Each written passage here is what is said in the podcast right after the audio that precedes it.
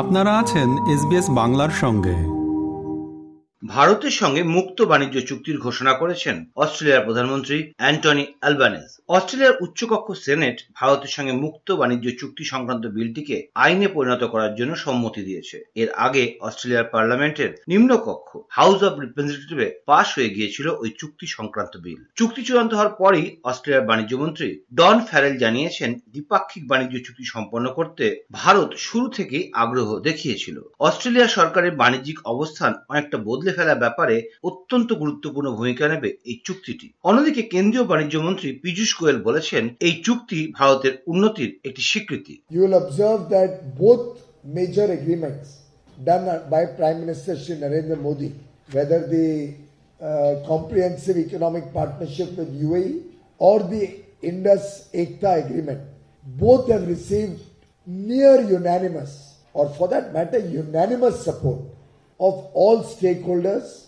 in all the three countries UAE, Australia, and in India. Every sector is happy. এদিকে সারমেয়ের চিৎকারের জেরে অস্ট্রেলিয়ার মহিলাকে নৃশংস খুনের অভিযোগে চার বছর পর গ্রেপ্তার হয়েছে পলাতক ভারতীয় যুবক। পুলিশ জানিয়েছে দু হাজার আঠারো সালে অস্ট্রেলিয়ার কুইন্সল্যান্ডের এক সমুদ্র সৈকতে চব্বিশ বছর বয়সী তোয়া কডিলেনকে কুপিয়ে খুন করেছিল ভারতীয় যুবক রাজেন্দ্র সিংহ। এরপরই অস্ট্রেলিয়ায় স্ত্রী ও তিন সন্তানকে ছেড়ে পালিয়ে যায় রাজেন্দ্র। তোয়ার হত্যাকারীদের শাস্তির জন্য অস্ট্রেলিয়ায় প্রতিবাদ মিছিল বেরিয়েছিল। রাজেন্দ্র সিং এর বিরুদ্ধে রেড কর্নার নোটিশ এবং খোঁজ দিলে দশ লাখ টাকা পুরস্কার ঘোষণা করেছিল অস্ট্রেলিয়ার পুলিশ। অবশেষে চার বছর পর দিল্লি থেকে তাকে গ্রেপ্তার করেছে পুলিশ। গ্রেপ্তারের পর পুলিশের জেরায় রাজেন্দ্র জানিয়েছে, বাড়ি থেকে ঝামেলা করে কুইন্সল্যান্ডের সমুদ্র সৈকতে ফল এবং ছুরি নিয়ে বসেছিলেন তিনি। সেই সময় তোয়া তার কুকুরকে নিয়ে সেখানে গিয়েছিল। কুকুরটি অনবরত চিৎকার করতে থাকায় বচসায় জড়িয়ে পড়ে তোয়া এবং রাজেন্দ্র।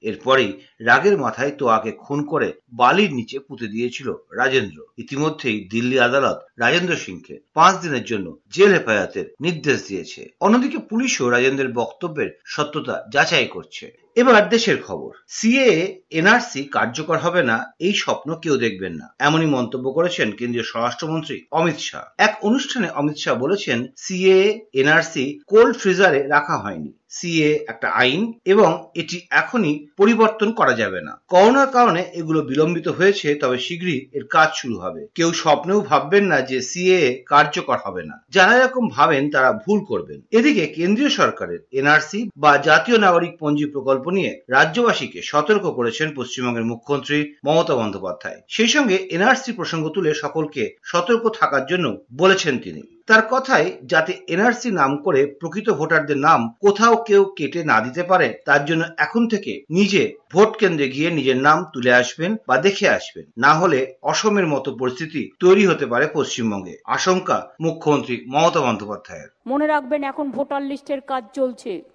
এনআরসির নাম করে যাতে আপনাদের নাম কোথাও কেটে না দিতে পারে। এখন থেকে নিজে ভোট কেন্দ্রে গিয়ে নিজের নামটা তুলে আসবেন আর দেখে আসবেন নামটা আছে কিনা। অনেক সময় আপনার নাম ঠিক থাকবে, আপনার স্বামীর নাম ভুল। তার মানে কেটে দাও। আসামে আপনারা দেখেছিলেন কত লক্ষ মানুষকে তার নাম কেটে বাদ দিয়েছিল। আবার একটা পরিকল্পনা শুরু হয়েছে। সুতরাং আপনাদের আমি বলব যে নিজেরা নিজেদের নাম তুলুন নিজেদের স্বার্থে।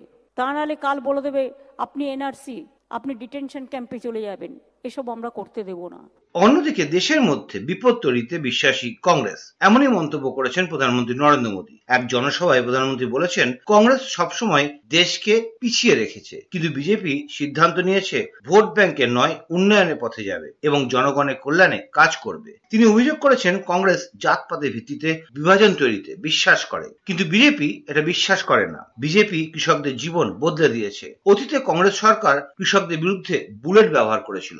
এর পাল্টা হিসেবে রাহুল গান্ধী বলেছেন, কংগ্রেসকে কেউ আটকাতে পারবে না। কংগ্রেসের ভারত জোড়ো যাত্রা মহারাষ্ট্র থেকে মধ্যপ্রদেশে প্রবেশ করেছে। সেখানে পৌঁছেই রাহুল গান্ধী বলেছেন, এই যাত্রা আসলে সমাজে যে হিংসা, ঘৃণা এবং ভয়ের সৃষ্টি হয়েছে, তার বিরুদ্ধে যুদ্ধ। তারা হাতে তিরঙ্গা নিয়ে কন্যাকুমারিকা থেকে এই যাত্রা শুরু করেছিলেন। কেউ এই তিরঙ্গাকে শ্রীনগরে পৌঁছানো থেকে আটকাতে পারবে না। তারা ভারত জোড়ো যাত্রা শুরু করেছেন কারণ সমস্ত গণতান্ত্রিক পথ দেশে বন্ধ করে দেওয়া হয়েছে। বিচার ব্যবস্থা ব্যবস্থার ওপর চাপ সৃষ্টি করা হচ্ছে আদালতের ওপর চাপ তৈরি করা হচ্ছে তাই একটাই উপায় ছিল পথে নামা রাহুল গান্ধী বলেছেন ये यात्रा ये जो हमारा तिरंगा है इसको श्रीनगर में लहराई और उसको उसको कोई नहीं रोक सकता यात्रा के पीछे दो तीन लक्ष्य सबसे पहला जो नफरत हिंसा और डर हिंदुस्तान में फैलाया जा रहा है उसके खिलाफ ये यात्रा है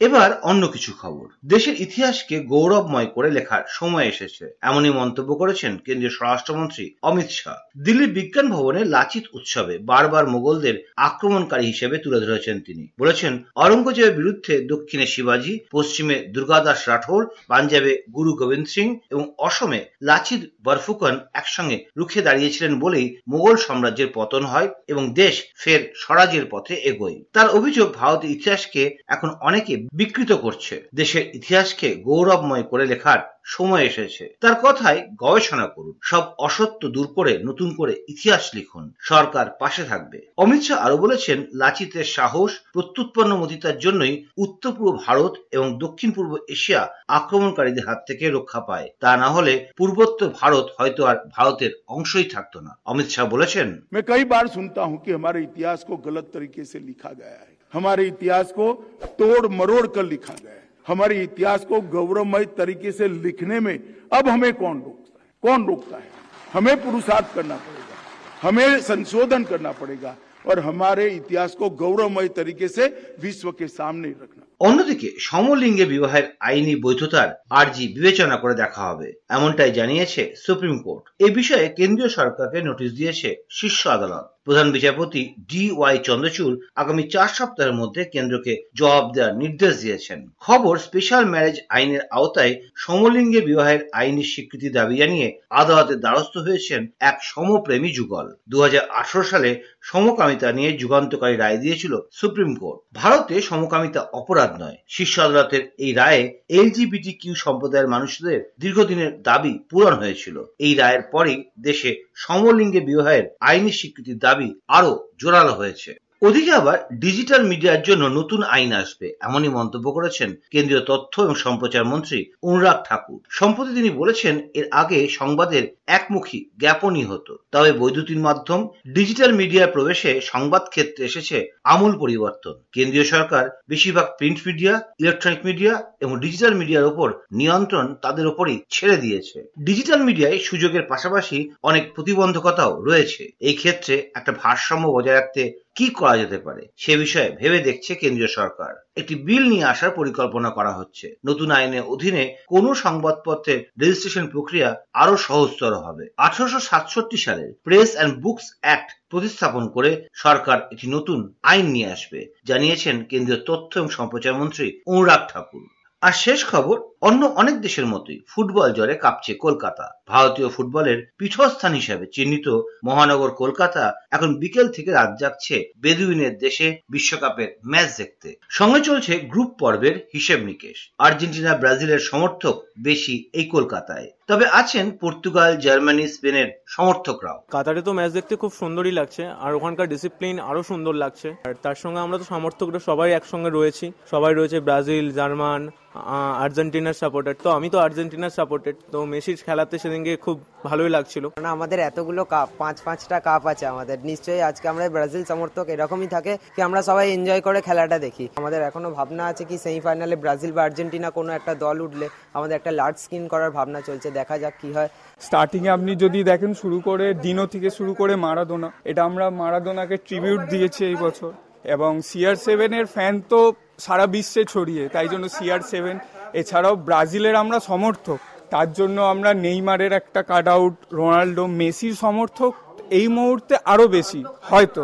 এবারে বিশ্বকাপে এশিয়ার দেশগুলো রীতিমতো চমকে দিয়েছে ফুটবল বিশ্বের এক, দুই বা তিন নম্বর দলগুলোকে। স্বভাবতই বিশ্বকাপে ত্রিসীমানায় না থাকলেও প্রতিবেশী দেশগুলোর ফুটবল প্রেমীদের মতোই কলকাতায় উন্মাদনা এখন রীতিমতো চোখে পড়ছে। কোথাও নেইমার, রোনাল্ডো, মেসিদের বিশাল কাট আউট দেয়াল জুড়ে বড় বড় গ্রাফিটি আঁকা হয়েছে। মার্কেটে দেদার বিক্রি হচ্ছে তিন দলের জার্সি, আর্জেন্টিনার নতুন জার্সিও যার মধ্যে রয়েছে। এখন দেখার কার হাতে ওঠে কাতারের বিশ্বকাপ।